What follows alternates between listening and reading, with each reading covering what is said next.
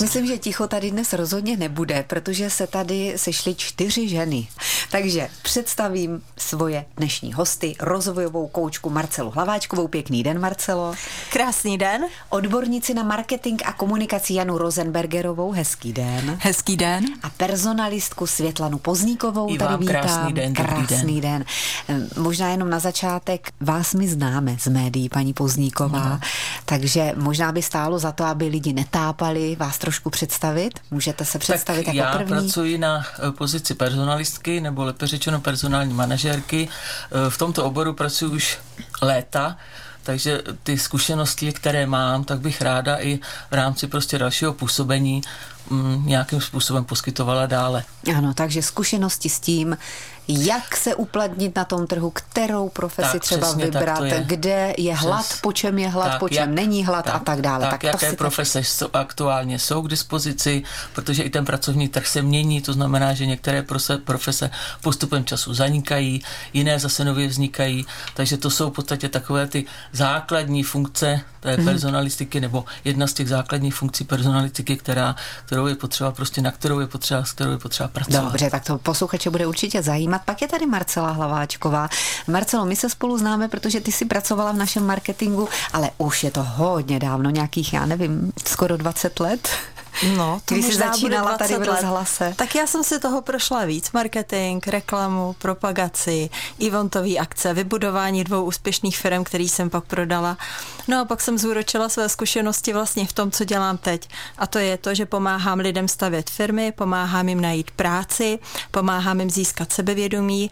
Mám k tomu určité zkušenosti a navíc k tomu mám další odborné rady, vzdělání a tak dále. Mm-hmm. Takže různýma zábavnýma formama, kreativníma formama a povídáním zúročuju všechno to, co jsem za těch 50 let svého života nabrala. Ano, tak eh, přeci jenom no, v jednom roce, ale jo, tak nabrala. nabrala. tak pak je tady Jana Rosenbergerová. Vás taky poprosím o představení.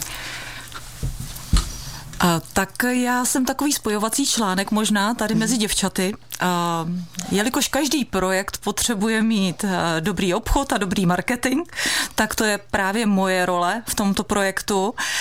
A um, u mne se skládají informace, informace, které má světlena informace, které má Marcelka a já tomu dávám takovou tu štábní kulturu, takový ten obsah a snažím se to prodávat dále. Takže moje profese je marketák, celoživotní marketák, je to i můj koníček a snažím se své zkušenosti, které jsem nabila za těch několik desítek let, zúročit právě do tohle projektu, který mě baví. Mm-hmm.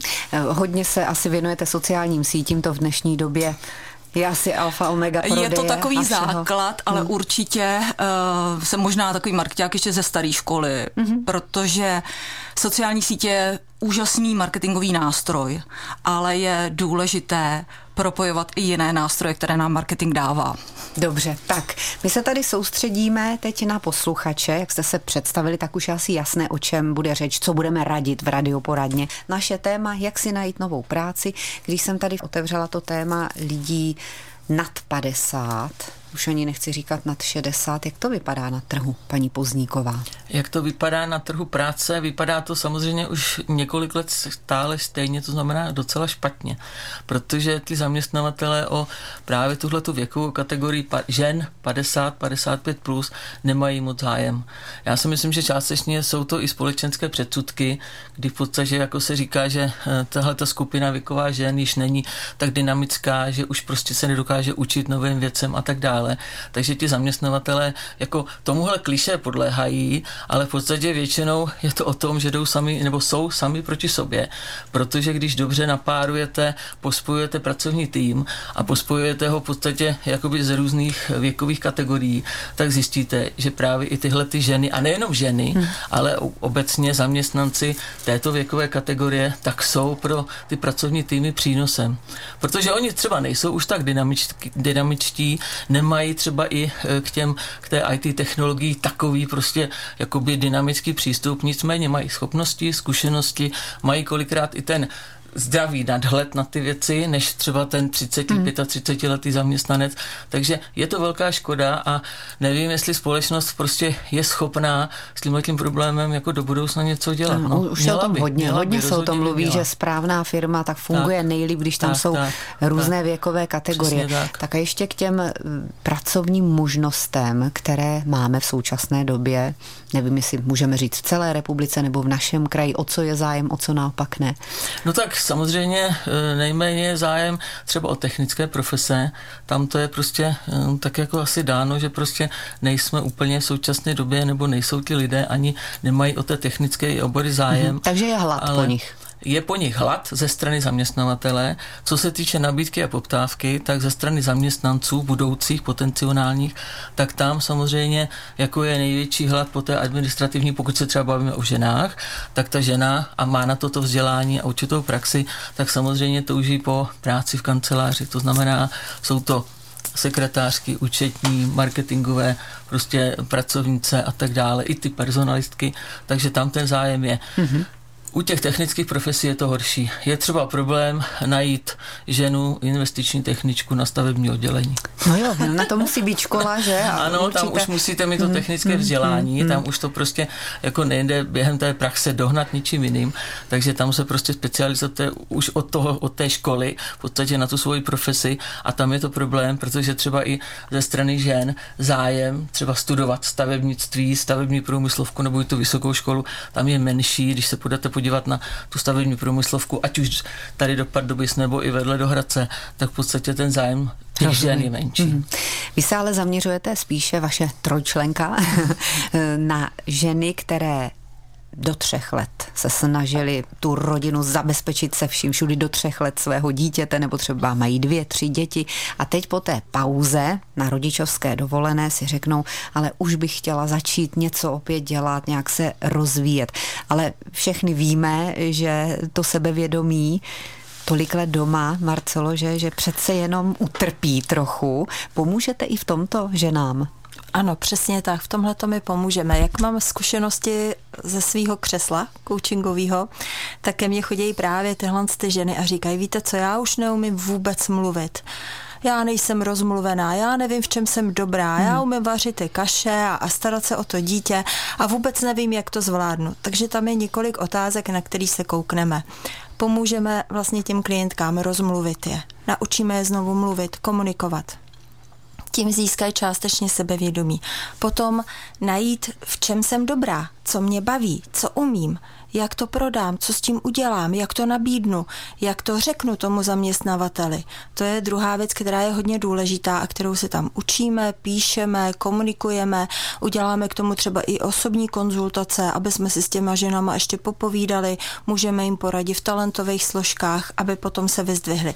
Třetí věc je time management. Skloubit rodinu, skloubit samu sebe, skloubit partnera a skloubit tu práci, kterou chci. Ať je to zaměstnání, anebo je to živnost, nebo je to business. Hmm. Vždycky je to o tom time managementu. Opět, poradíme, ukážeme, uděláme různé bloky, kde vlastně ukazujeme jim, jak ty jednotlivé věci zapracovat do sebe, kde ubrat, kde přidat, co jsou priority a tak dále. Přece jen po těch pěti, šesti letech, pokud jsou dvě děti na mateřské, si nepřipadají úplně tak nachystané na to začít v podstatě znovu.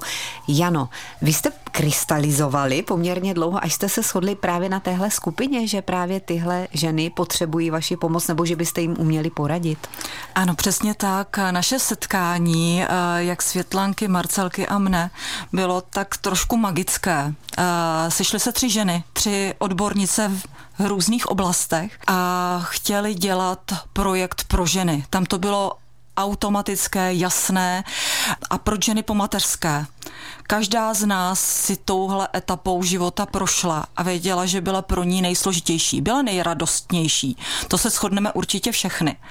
Ale byla i nejs, nejsložitější v tom přechodu eh, z domácnosti, z rodiny, od dětí do zaměstnání do zaměstnání, které vlastně v tu chvíli moc, moc chcete. Chcete být moc, moc úspěšná, ale zároveň chcete být úspěšná i s tou rodinou doma. Takže proto tento projekt vedeme k úspěchu a proto cílová skupina ženy po mateřské dovolené. Hmm. Pár takových typů právě pro tu ženu, která se teď rozhoduje nebo už se rozhodla a řekne si, já umím přece perfektně šít, tak zkusím rozjet svou firmu, budu mít svou firmu. Přijdou i takové ženy se poradit a rozmlouváte jim to nebo naopak? Naopak, naopak mluvíme o tom s nimi, ptáme se, hodně se ptáme, protože je to opravdu o interaktivitě. Je to o tom, aby e, se na našich workshopech bavili a oni se baví. Oni se baví, oni si na myšlenky přicházejí sami. My je prakticky opravdu vedeme. To slovíčko je záměrné. My je vedeme k tomu, aby byly úspěšné, aby byly především spokojené a aby dělali práci, ať je to zaměstnání nebo podnikání, které je baví. A zároveň, když víme to každá, když bude spokojená žena, bude spokojená rodina, budou spokojené děti a bude spokojen i manžel, tak. takže je to tak. Ono se to krásně všechno poslouchá, ale jak to udělat? Paní Pozníková tady kývá. Já bych, ano, já bych ještě k tomu dodala takovou to, to velikářský větší. To znamená, že bude spokojená i celá společnost, nebo většina společnosti, protože o to tady jde také, hmm. že jo? Mhm.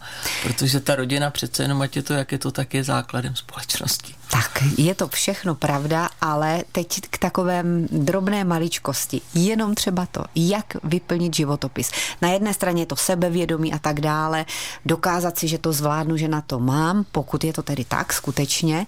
A pak jsou ty drobné věci, ano. které mohou sehrát obrovskou roli. Vy jste personalistka, takže víte, o čem mluvím. Co takový životopis? Je to důležité? Ten životopis je samozřejmě hodně důležitý, protože když to vezmu z pohledu personalistky, tak tomu životopisu personalista dá tak tomu té pozornosti tak maximálně 30 vteřin. To znamená, že je to strašně krátká doba a hmm, Když tam má 50 záleží, životopisů, tak, že? Tak... Je to takový vstupní doklad prostě do té společnosti. To znamená, pokud ten životopis zpracuje eh, ten uchazeč dobře, tak má šanci na určité na určitou situaci, to znamená je pozván prostě na ten, na ten výběrový pohovor, anebo taky ne. Co třeba, s čím třeba přicházím hodně do styku a ty ženy se ptají, tak je třeba právě ten problém té mateřské. To znamená, oni se ptají, mám tam tu mateřskou vůbec psát, není to pro toho zaměstnavatele špatná mm-hmm. informace, nebude, nebudu na ten pohovor pozvána, takže to jsou takové základní věci, na které se ptají, co je pak hodně důležité a čeho si ten personalista... No a má to tam psát nebo nemá? No má to tam psát, no, samozřejmě. samozřejmě, že to tam má psát.